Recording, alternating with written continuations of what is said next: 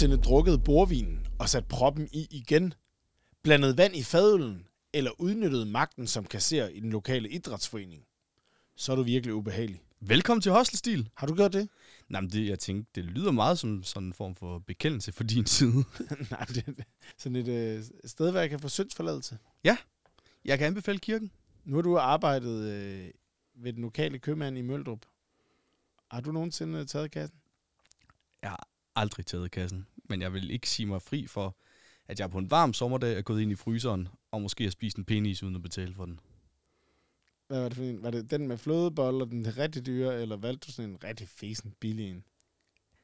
Altså, jeg tror bare, det var champagnebrus. Det skulle gerne være noget læsende, og jeg er jo laktoseintolerant, så det andet ville være en lille smule Og risikabelt. var det sådan en rebel-rebel-ting, hvor du tænkte sådan, fuck, det kapitalistiske møgsvin er en brugsuddeler. Hvorfor får jeg engang en is, når det er så varmt? Nej, jeg tror, at jeg tænkte, at Hans Peter, han under godt mig, at jeg kan få lov at lige blive kølet af her, inden jeg skal ud og sætte mælk på plads igen.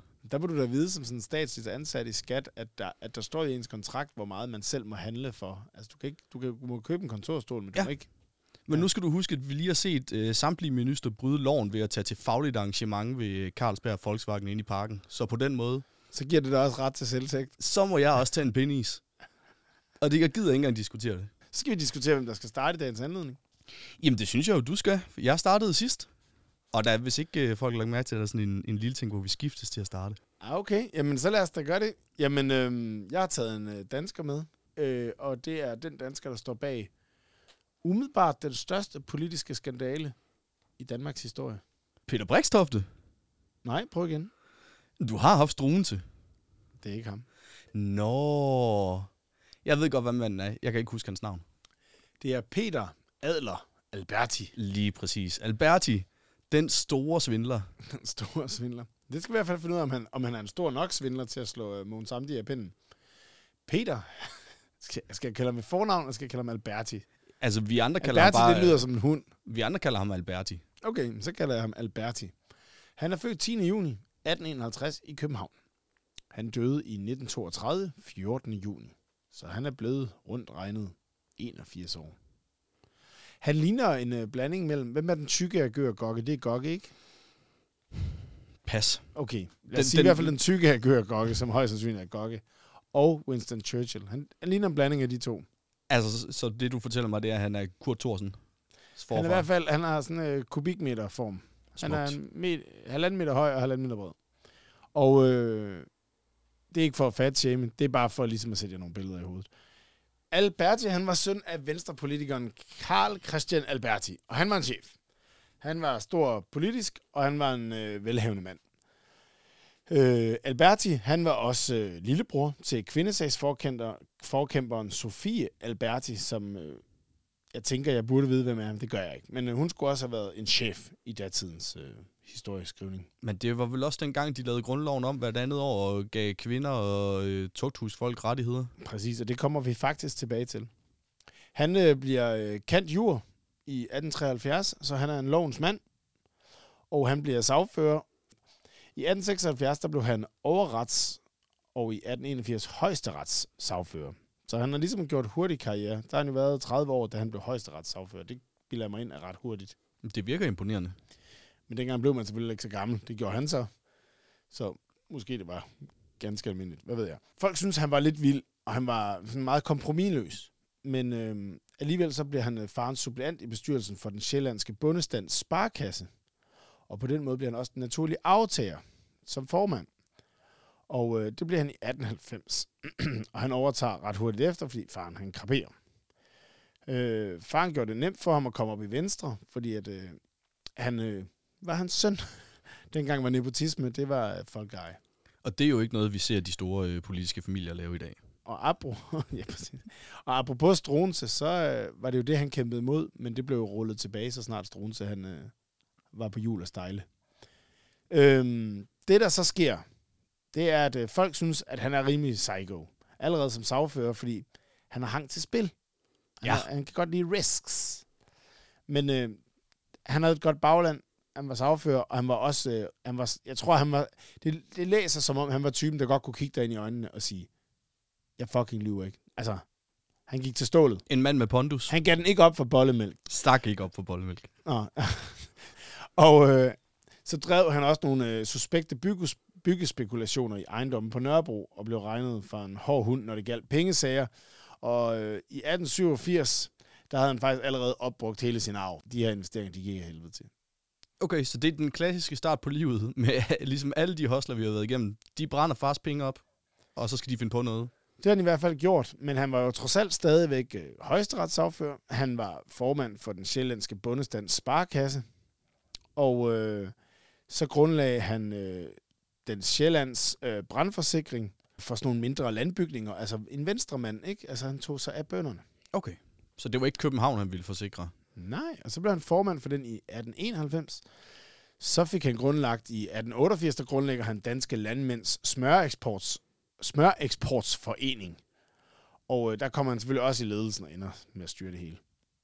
Og øh, med de her tre institutioner, så havde han jo egentlig ret stor indflydelse på alt, hvad bønderne foretog sig.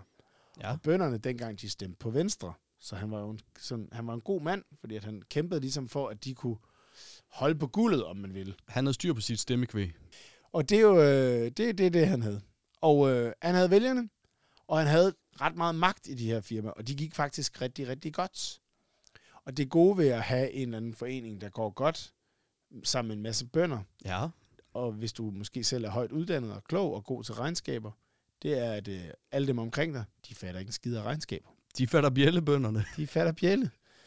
Øh, det svarer til at blive formand i det lokale andelsforening, hvor ingen gider at være formand, og kasseren måske er øh, Jytte, som øh, er førtidspensionist, og så kan du jo nemt rulle Jytte og få hende til at skrive under på regnskaber der sammen med dig og stå inden for det, fordi hun tænker, du ved bedst.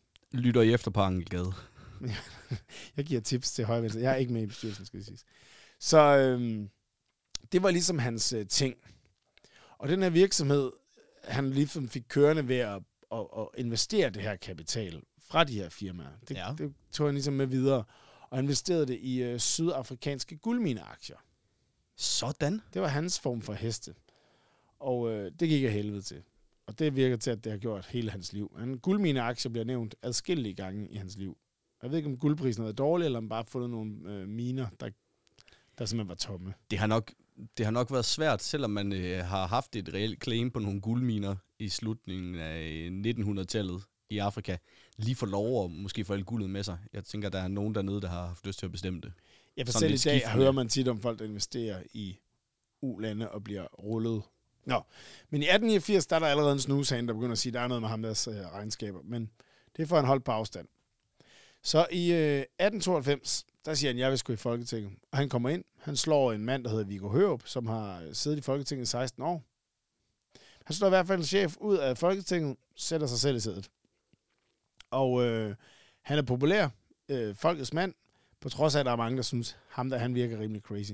Hans øh, motto, det var at sætte en bum for socialismen. Fornuftigt. Ja, det var det, der havde brug for dengang. I 1895, um, undskyld, det bliver det så fakta det... på men vi bliver nødt til ligesom at bære sig frem, fordi det er hans politiske karriere, der bygger op til et klimaks. I 1895, der var han med til at danne Venstre Reformpartiet, og blev en af lederne. Og det gjorde, han kom med i Finansudvalget, og så begyndte han også at få indflydelse. På statsfinanserne? Ja, og andre love. Jeg ved ja, ikke, dengang ja. tror jeg, alt var fedtet lidt ind i hinanden. Tror du ikke det? Det kunne, det kunne jeg forestille mig. Ja, det ved jeg sgu ikke skid om.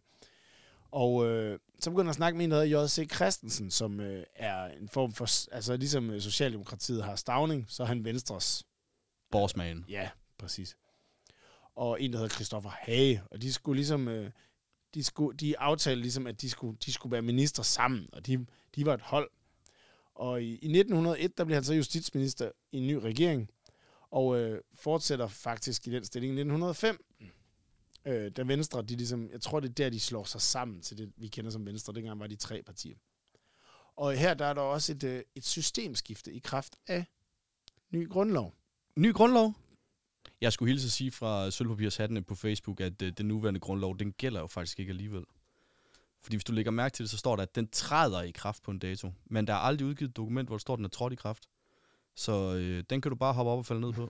Men der var i hvert fald en forbedring af, af systemet, og det var noget med, at kongen ligesom fik en meget mindre rolle her. Så Alberti kunne få lov at bestemme mere. Det må man sige. Og det var ligesom her, ham der Josse Christensen, han førte Venstre frem, fordi der var en lang periode, hvor de havde været helt nede. Og det var Alberti jo sådan en del af. Og han var gode venner med den her mand. Så han havde store, han har ligesom store og gode forudsætninger for at få magt.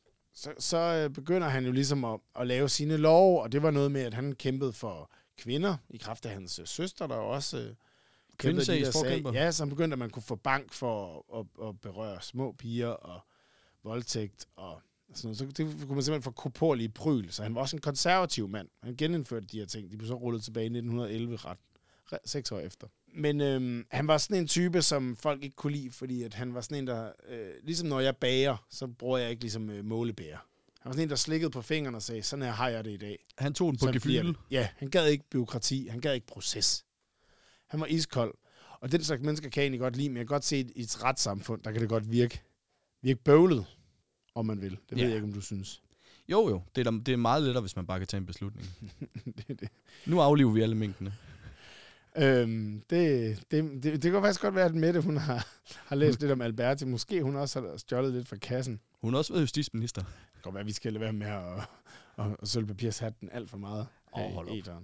Nå, øhm, så begynder han jo selvfølgelig at bruge de her fordele. Det er der meget snak om. Han bruger de personlige fordele ved at være inde i det her mønster og have de her firmaer. Og folk begynder at tænke, at der er noget, og han investerer nogle penge, der kan hans.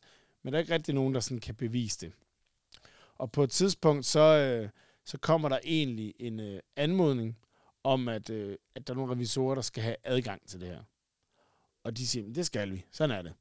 Han skal ses efter i sømmene. Yes, de kommer simpelthen ind på Christiansborg. Så siger han, hvis I åbner det, han giver dem nøglen, hvis I åbner det pengeskab, så træder jeg af som justitsminister. Så gider jeg ikke. Og der endte de med at bukke og gå deres vej. Han sætter på plads, ikke? Dong, dong. Det er et chef move. Det er et chef move. Altså, han spiller alt på rødt, og han vinder. Wow. Og det kan jeg sgu meget godt lide.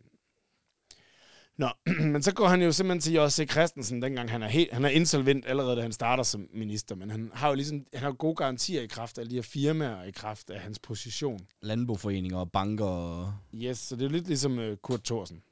Det er ikke helt galt. Altså, han har mange falske garantier, som man kan skrive under på. Der er ikke rigtig nogen, der kan tjekke op på det, fordi regnskaber var ikke så tilgængelige dengang heller.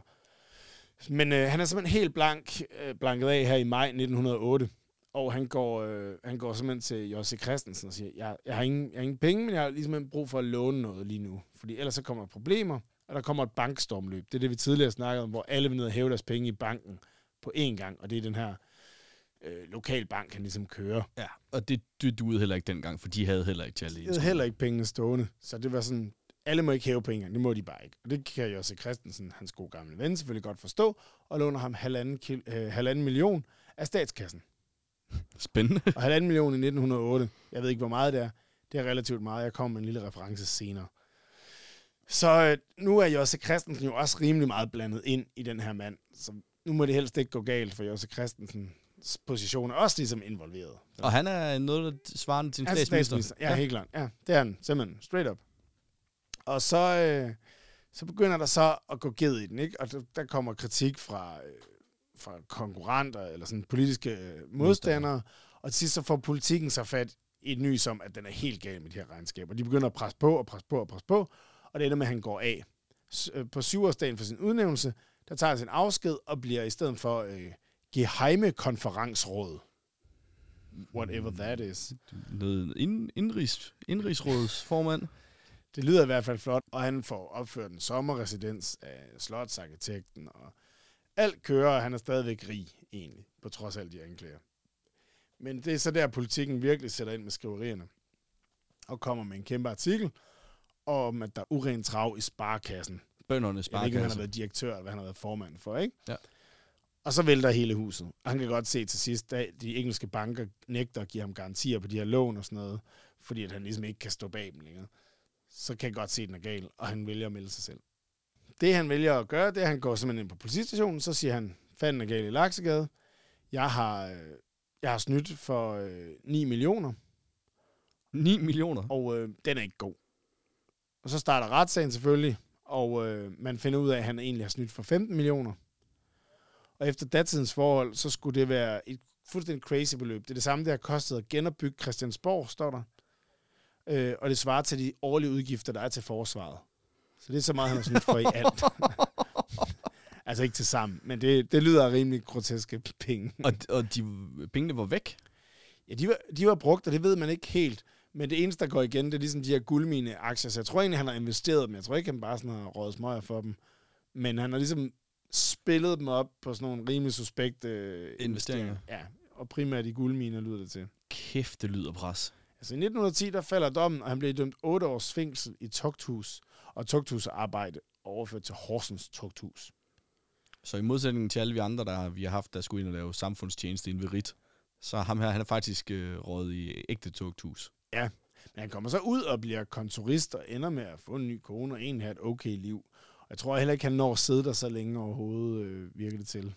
Men han mistede jo alle sine ordner, og han... Øh, ja, det, det var jo ikke det fedeste liv. Og han ender faktisk med at dø øh, noget så slatten som at blive påkørt af en sporvogn på Nørrebrogade. Hold da kæft. Men det er altså en mand, der skabte en af grundstenene til at sammenlægge alle partierne til det, vi nu kender som Venstre. Men, han, men han må have været sådan, altså lidt dårlig gående til sidst. Han var selvfølgelig også været 81. Ja, det er det. Ja, ja. fordi ellers så en sporvogn på Nørrebro i 1930, Om den, den kan sige, man vel hoppe fra. Aarhus nåede kun lige at få en letbane, og så faldt folk som fluer for den der. Og det kører da hurtigt, men det kører ikke så hurtigt. Okay, jamen det, øh, det, det, var, det var da en tragisk slutning på det. Men altså en mand, der havde fået lov at prøve lidt af hvert. Ja, og, og en mand, der har sagt til statsrevisorer, jeg hopper af som justitsminister, hvis I vælger at åbne det pengeskab. Så har du altså balls, du har. Jeg tror, jeg og, et, og et pengeskab. Ja, det skal man lige huske at få installeret. Han har siddet helt oppe i synet på dig og sagt, du stopper, kammerat. Ja. Ja, Chef. Det er en kæmpe politisk skandale lige der.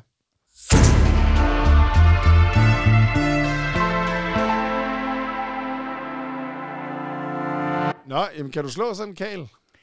Altså, jeg, jeg synes i hvert fald også, at jeg har taget en af de helt store med i dag. Det ved jeg godt, jeg siger hver gang. Men ham her, han, øh, han, han kunne noget. Alene tallene er rimelig imponerende. Vi skal til Bernie Madoff. Ved du, hvem manden er? Jeg skal lige have en ledetråd. Jeg kan mærke, at jeg ved det, men jeg skal have en ledetråd. Han har taget det, vores øh, Mr. Ponti gjorde for et af de første afsnit, og så har han lige bobbet den op til 400 milliarder. Rundt beløb, trods alt. Og 406'er, men okay. alligevel. okay. Så, så, så han, øh, han, vi er ude i et øh, godt gammeldags Ponzi-scheme. Ja. Han døde i øh, april i år, og født i 1932, så han blev, han blev 82. Og han har altså også... Øh, han, han, har, han har sat sin aftryk på verden. på et tidspunkt, der er han øh, formand for øh, Nasdaq, en af de store øh, børser. Ja, det er den anden største børs i verden, er det ikke det? Jo. Øh, så, så der er nogen, der har troet på ham der. Så er han også en af de første, der får øh, succes med noget, der hedder sådan, øh, payment for order flow, som er det, hvor når du skal investere i aktier, når du, når du handler værdipapirer, så er der ligesom nogen, der, øh, der faciliterer. Du ved, hvis du handler på Nordnet, så tager din lille bid af gain. Det var han øh, en af de første, der fandt på. Så hvis du, hvis du handlede en aktie, så beholdt han en penny for det. Og det er sådan en måde for at få privatpersoner til at kunne investere selv? Eller hvad kunne øhm, mm, egentlig bare en, en, øh, en uddelegering af arbejdet. Altså så, øh, så hvad hedder det? Så man ikke øh, børserne, personligt agtigt. Ja, børserne ikke selv skulle stå for det her. Altså okay. de, de satte køber og sælger sammen med de her øh, elektroniske systemer. Okay. Som var, EDB'en var jo meget det hippe i 70'erne. Ja, ja, det, det, ja, det var det nye. Det tro, hvis det ikke var der dengang. Men det var han en af, det var han en af de første, der blev, der blev stor på. Men det er ikke nok. Han har den her sidegeschæft, hvor han tjener en lille milliard om året på... EDB'en, øh, det må været sådan noget fax. På det her EDB. Shit, ikke? Det kan det, det, kan, det, det kan godt være. Ja, det må have været. Det har det nok været. Ja, ja, ja. Eller avisen, du ved, man slår lige op, hvad var øh, noteringen, så ja, kan man handle på den. Så ringer man ind. Præcis. Men det er ikke godt nok. Det er ikke vildt nok for Bernie. Han skal have gang i det her Ponzi-scheme. Han har læst om øh, Mr. Ponzi og hans, øh, hans bigs i øh, Boston dengang. Han lagde seks banker ned. Men han tænker, jeg kan gøre det, jeg kan gøre det vildere. Så han det starter, kan godt blive vildere. og det kunne blive meget vildere. Han starter i 92, og da finanskrisen rammer i 2008, der er folk ved at skal bruge deres penge. og da, da, da de så kommer rendende på døren, ligesom med Ponzi, og siger, nu skal vi have pengene, vi har brug for dem, der tror folk, at de har 406 milliarder kroner til gode hos Bernie Madoff. At oh, det, det er et helt absurd beløb. Og det er ikke, at det er ikke kun et luftkastel. Der, altså, der er investeret der er mennesker, der har investeret 110 milliarder kroner hos den her mand, fordi de har troet på, at han var en investeringsguru, der kunne lave altså store, solide fortjenester.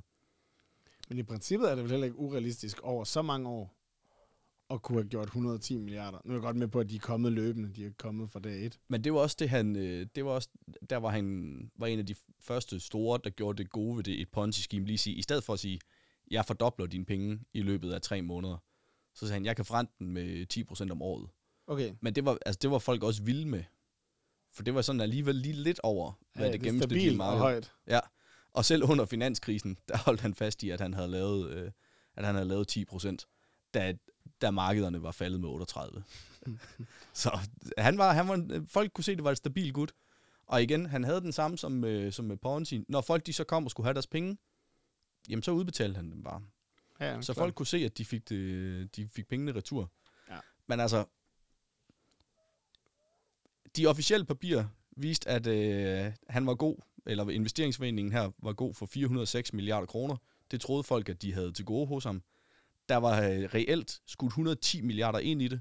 Man har fundet 88. Det var alligevel flere, end man lige skulle tro. Ja.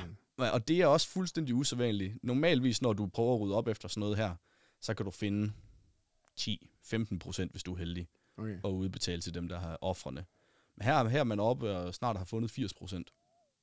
Men der er alligevel, Og det er vel fundet i investeringer. Det har så ikke været cash, men det har vel været i... det er det, der er så lidt specielt. For grund til, at man har kunne skrabe så meget ind, det er, at øh, den amerikanske stat og den advokat, der ligesom skulle stå for boet, han har været ude og kræve pengene ind fra dem, der har fået øh, udbetalt gevinster for det her Ponzi-scheme. Åh, Så dem, dem der har fået, øh, dem der har tjent på det her, for det er der jo som sagt nogen, der har. Altså der er nogen, der tjener penge på det, for det ellers kører hi- succeshistorien ikke, så fungerer det ikke.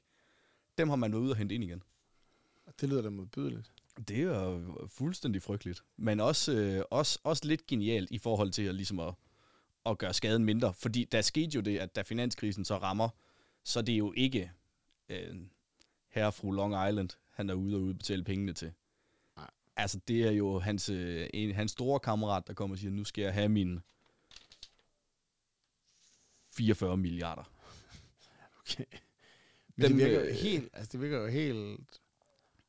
Abs- altså også fordi de mennesker har jo trods alt også taget en risiko ved at investere hos ham, så det er virkelig hårdt for dem at skulle af med fortjenesten. Ja, og man så kalder det så også et, et form for sådan øh, en, en følelsesmæssig ponzi, han har lavet. For øh, Madoff, han er jøde, var jøde, og han har, han har gået hårdt efter sine, sine øh, jødiske medmennesker.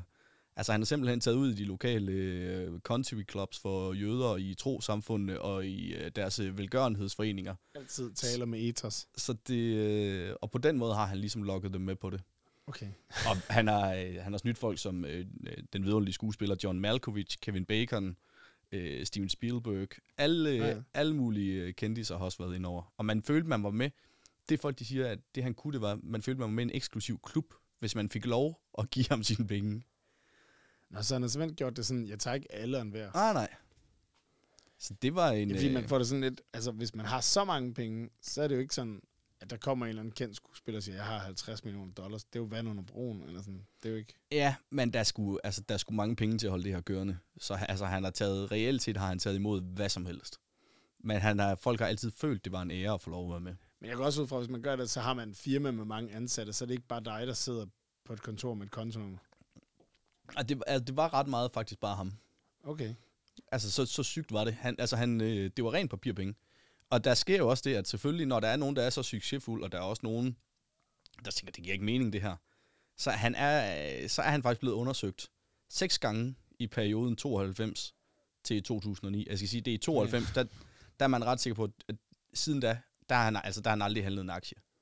Altså, der har aldrig været en investering siden 92. Så der er pengene bare stået på en eller anden Cayman Island. Der, er- der er pengene bare kommet ind, og han har udbetalt, når det var nødvendigt. Og ellers så har han bare lavet falske regnskaber, falske aktieudbytter og den slags. Og de der, de seks gange, han er blevet undersøgt af de amerikanske myndigheder, der har han også sagt, men altså, de amatører skulle bare lade være med at lade mig køre. Altså, det eneste, de skulle gøre, det var at spørge på de der falske papirer, jeg havde, hvor jeg sagde, at jeg har øh, så mange af den her aktie. Altså, de skulle bare have lavet en stikprøve på en af dem.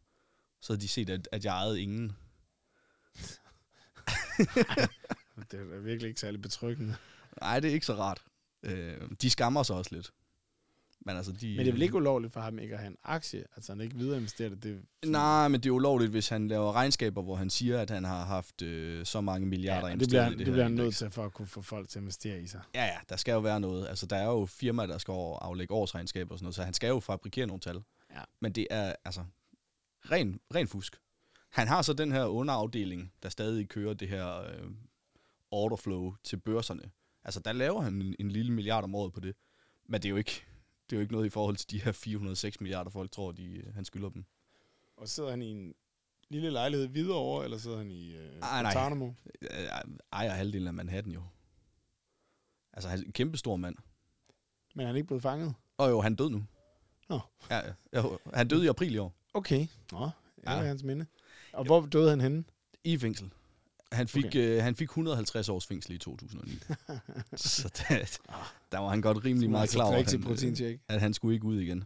Nej, fair nok. Men et af, et af eksemplerne på, hvordan det altså ligesom har kunne gøre at drive de her penge ind igen, fordi de har, de har jo alligevel indkrævet, at de 110 millioner, der er blevet indskudt i det her, der har de fundet 8, eller 110 milliarder, der har de fundet 88 milliarder, og de er blevet udbetalt, altså sådan, ikke ligeligt fordelt, men til over 40.000 ofre.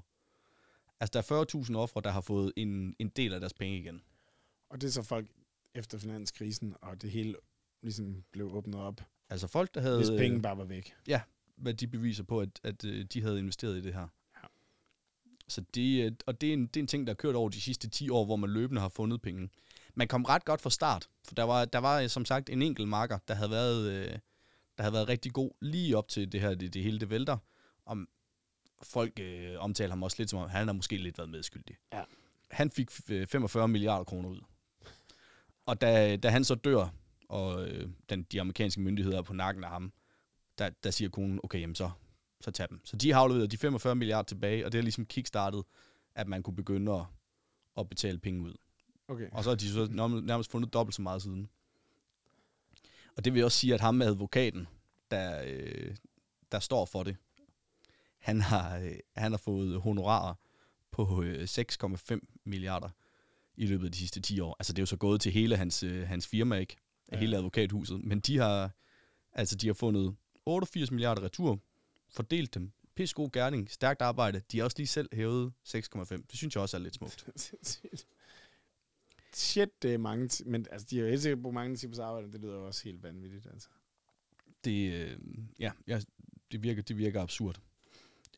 Og der er jo så, øh, vi har jo så det her parameter charme, og han virker jo ikke så skide charmerende. Så jeg tænker, at jeg skal lige have scoret nogle billige point ja. på, øh, på Elskerindefronten, for det ved jeg, du er fan af. Ja, tak. Der havde han en øh, Cheryl Weinstein. Øh, måske kan du også høre, det lugter også lidt jødisk. Ja. Det hun har ikke noget med Harvey at gøre, men øh, hun sad nemlig på pengene i en øh, jødisk velgørenheds øh, sådan fond, der havde hospitaler og den slags. Og de, øh, hende kom han i ganen med, havde en lang affære med hende, og lokkede hende så til at investere hele den der velgørenhedsforeningspenge øh, Oh, i hans Ponzi-scheme, så de mistede flere hundrede millioner kroner. Hun har så tiden taget, siden taget øh, revanche ved at skrive i en, en bog, hvor den, altså den, den primære overskrift for den bog er, Bernie Madoff har en lille tidsmand. Okay. Så på den måde har hun, Det hedder den simpelthen. har hun fået lidt revanche. Det er i hvert fald det, er i hvert fald det folk de tager med, hver gang man, man finder et, øh, et referat af den eller en anmeldelse. Der er også lidt ødelæggelse her. For udover at nu de 40.000 øh, ofre, de har jo så efterhånden fået de fleste af deres penge tilbage faktisk. De lå, øh, de lå rimelig hårdt hen efterfølgende. Det kan man tænke sig til, hvad det har haft af konsekvenser. Der er billeder af nogen, der er hjemløse, der har mistet øh, alt på det. Men der var også en del selvmord. Øh, Sønneke Nej, hans søn. hænger så året efter. Men det var lidt til at Alt- gå alt fra at er være faldet fra gud hinanden. til at være, være outlaw. Ja, præcis. Og altså, nogle af de beretninger fra, fra hans sønner, der, det er sådan, altså, de kan ikke, de tror, de tror, det er en dårlig joke. De er først otte gange, faren han forsøger at fortælle dem det i den uge, han godt ved, han bliver arresteret. Altså, de kan ikke tro på det. Fordi de har, altså, de har passet deres arbejde. De har gjort et eller andet. De kan, de kan ikke se, at, øh, Nej. at, at der ingenting har været. Så har han en partner, der er altså en, han har fået til at investere meget i, i Bixen, som er var for, for en, øh, en anden investeringsforening, hvor de har lagt øh, ligesom 100% ind hos øh, Murdoch. Mm. Han laver den gode gamle Wall Street, hopper fra toppen af en bygning. Nej. Så, så det, var ikke, det var ikke sådan kun liv og glade dage bagefter. Hvem fanden vil dø ved at hoppe fra toppen af en bygning? Jamen, jeg ved ikke, om I et det... land, der har så mange pistoler. Jeg tror, det, det ligger dybt i de der øh, Wall Street-folk, at det, er jo, det, det har de set i aviser og hørt legender om gamle dage. Det kan da godt det, Det er det, man gør. Og der er også langt ned med elevatoren, hvis man skal ned i bilen efter man en tager en hurtig pistol. beslutning, ikke? Eller et træls så det er Så er det sådan, man gør. fyffet ned, Rubede. Mm. Så jeg tænker, det var en, øh, det var en led satan. Men der var ikke mange damer indover. Ikke mange damer. Cheryl Weinstein, jeg tror, altså, der har nok været en, en del side hoes, men det er, jo ikke, øh, det er jo ikke noget, man sådan går ud med som 82-årig, øh, inden man dør i fængslet.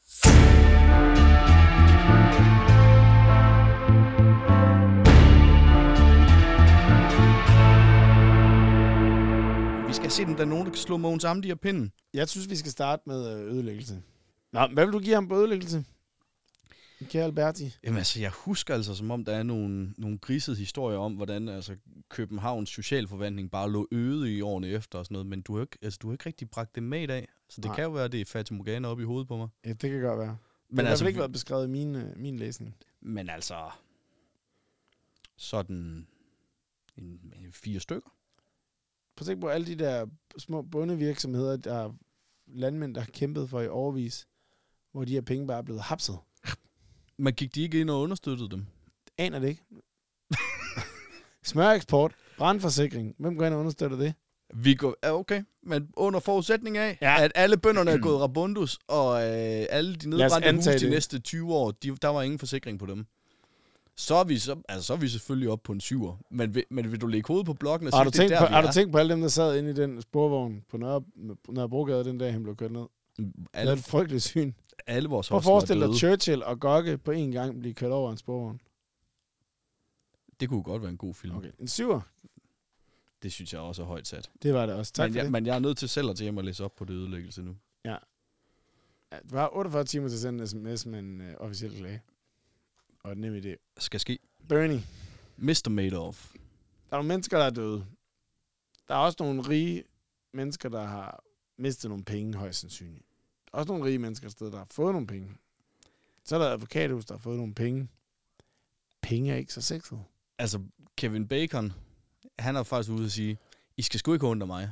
Nej, det er det. Han Jeg lavede, har rigeligt. han lavede den der Jack and Jones reklame. Han er meget rig. Så, Han er meget rig. øh, Men altså, der er jo der er folk, der er gået fra hus og hjem efter det her. Hele jødiske samfund, der er lagt øde, så er det rigtigt, at de i løbet af de sidste 10 år lige så stille har fået lidt af pengene igen. ja. Ah. 40.000 mennesker, der mister deres investeringer fra den ene dag til den anden. Men de rige mennesker. Hvem er under rige mennesker? Nej, det er kun, det er kun 2300 af dem, der er decideret rigsvin. Men jeg skal have personsager for at kan forstå det her. Okay, du får en sekser. Det synes Ja. jeg er højt. Jeg finder lige et billede til, der er en trist mand med en hund på gaden. Se, ham der, han er gået fra hus og hjem. Efter han har mistet... Det, jeg ser, det er ham fra uh, Alene Hjemme, ham banditten med tophugen, der sidder med en hund på et fortorv og smiler. du er Med en fandme ikke til at Starbucks kaffe. Vil du holde din kæft? Fik jeg kun sekser på den? Ja. Okay. Så går vi til snillen. Det vil være rart. Alberti. Han var, han var en gambler. Nej, men han forstår at, at bygge tre store virksomheder op på en eller anden måde. Ja, ja, han har, faren har hjulpet lidt bevares. Men han får tre store virksomheder under sin varetægt, ansætter morons og vælger at styre dem med hård hånd i et årti. Det synes jeg faktisk er rigtig, rigtig flot. Nå, men folk forstår stadig ikke den dag i dag, at han, at, at han kan have øh, snydt for så exceptionelt mange penge, uden nogen har opdaget det. Nej. Og det forstår jeg heller ikke. Og det er nok, fordi han har været rimelig snil. Og det er ikke bare fordi politikken, de har blæst den der sag fuldstændig ud af proportioner med deres clickbait. Nej, det tror jeg, det tror jeg ikke, fordi det var domstolen, der har konkluderet, at det var 15 millioner. Ja, jeg er med på, at øh, Alberti, han var, en, øh, han var en chef på den front. Jeg tror, øh, kernelytter Jørgen, han er ved at øh, Undskyld, undskyld, undskyld, sin, undskyld. øh, Jamen, så får du en hurtig syver. sin sidste protein bare. Er det syver. Ja. Købt, købt, købt. Snillen Bernie Madoff. Vi skal huske Ponzi. Ham var du glad for. Ja. Bernie, han har bobbet den op til 100. Snillen. Altså, det, Der var, der var ingenting i det. Han har, Men han har gjort det, kørt den af han har kørt den over 20 år, 5, hvad? 30 år? Nej. 20 år. 25 år. Okay, men så, så har man ikke bare gjort et eller andet simpelt, vil jeg også sige. Hvis du kan holde den kørende så længe, og Han var for, formand for Nasdaq. At Og- den, der revolutionerer det, øh, Saxo Bank er blevet rige på med at fin- formidle øh, investeringer i børser. Ja, og det er også det, hvor min, han har, han har det er nogle, nogle øh, bønder. Der er der altså en mand, der har snydt nogle meget rige, og nogle af dem må også have været intelligente mennesker. Ja. Så jeg vil faktisk godt give ham en 8. Sådan. Ja. Så kommer vi til charmen. Mm. Altså, der havde vi ikke rigtigt noget på nogen af de to i dag, havde vi det? Hvad er det til at have to koner? Det ved jeg sgu ikke, hvor meget det giver. Og så var, Sidst han, havde jo en øh, med 31, ikke? så var han dybt ubehagelig, og folk kunne ikke lide ham. Er det ikke det, du decideret har sagt? Jo. Fordi han var lidt en gunslinger. Ja, jeg kan godt se det. Hvad siger du? Jamen, så, så får du en to, så får du en for hver kone. Det kan jeg jo ikke gøre for. Og Murdoch, fik der, var, der blev ikke nævnt noget om nogen kvinder. Jo, en kvinde, der synes han havde en lille tidsmand. så får han en for en lille tidsmand. Vel også en for konen, hvis din skulle have for begge koner. Nej. Og jeg kan mærke, jeg er ved at stikke af, jeg var, har været for gavmild. Du har været for gavmild. Okay. Millionerne, er det, det er fordi, du godt ved, at du skal lægge en 10'er her. Hvis du nu lige beslutter dig for, at jeg skal have en 10'er, så kan det være, at jeg lige omregner 15 millioner kroner i øh, Du får en 1930. Du kan få en 9. Der skal altid være luft. Det største svindelnummer nogensinde. Nej, det tror jeg ikke, det er. Du har nogen større i Det er bare, fordi øh, den er de nutidig. Det er bare, fordi den er nutidig. Det kan du ikke tage med ind. Vi skal have en hurtig afgørelse. Hvad siger du? 9. Er den købt? Den er købt. Hvad får Alberti, den gamle chef? 9-9. Får jeg 9? Du får en 9'er. Nej, okay. Du er dum som dør. Hvad? Har du regnet sammen? Ali? Det kan jeg da hurtigt gøre i hvert fald. Så kan jeg sidde og overveje, hvad vi kan give af tips til de unge, ældre, skindøde mennesker derude. Hvad er det egentlig, vi kan tage med os fra i dag?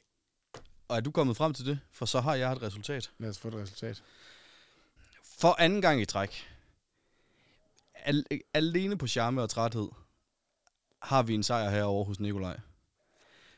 25 point til Alberti. Åh! Tre fra Mogens Amdi. Jeg slikker ham i sokkerhånderne. 4 til Bernie Madoff. 24. Hvis bare der havde været lidt på charmen til dem her. Så havde vi haft øh, en ny førsteplads. Det virker som om, jeg er overlegen i alle spillets facetter. Det tror jeg ikke, folk lytterne synes. Nej. Nå, et tip. Det var det, du sad og tænkte over? Ja. Jamen, Hvad har du? øhm, At hvis du har mange virksomheder, har en god momskarusel kørende, noget med nogle garantier, bare vær god ved dine medmennesker. Og sørg for, at det er bønder, du snyder. Det er det, hvis du har råd i regnskaberne, opfør dig pænt. Har du til gengæld gode regnskaber, gå i byen, opfør dig som et dumt svin. Så må man godt. Okay. Med den... Øh, Og politikken, hold dig for politikken, de sladrer de snushaner. Så du skal gå i byen på bar, hvor politikjournalister ikke kommer. Ja. Ja. Det er det, det Toga Bodega, no go. Crazy Daisy, Viborg. Giver os.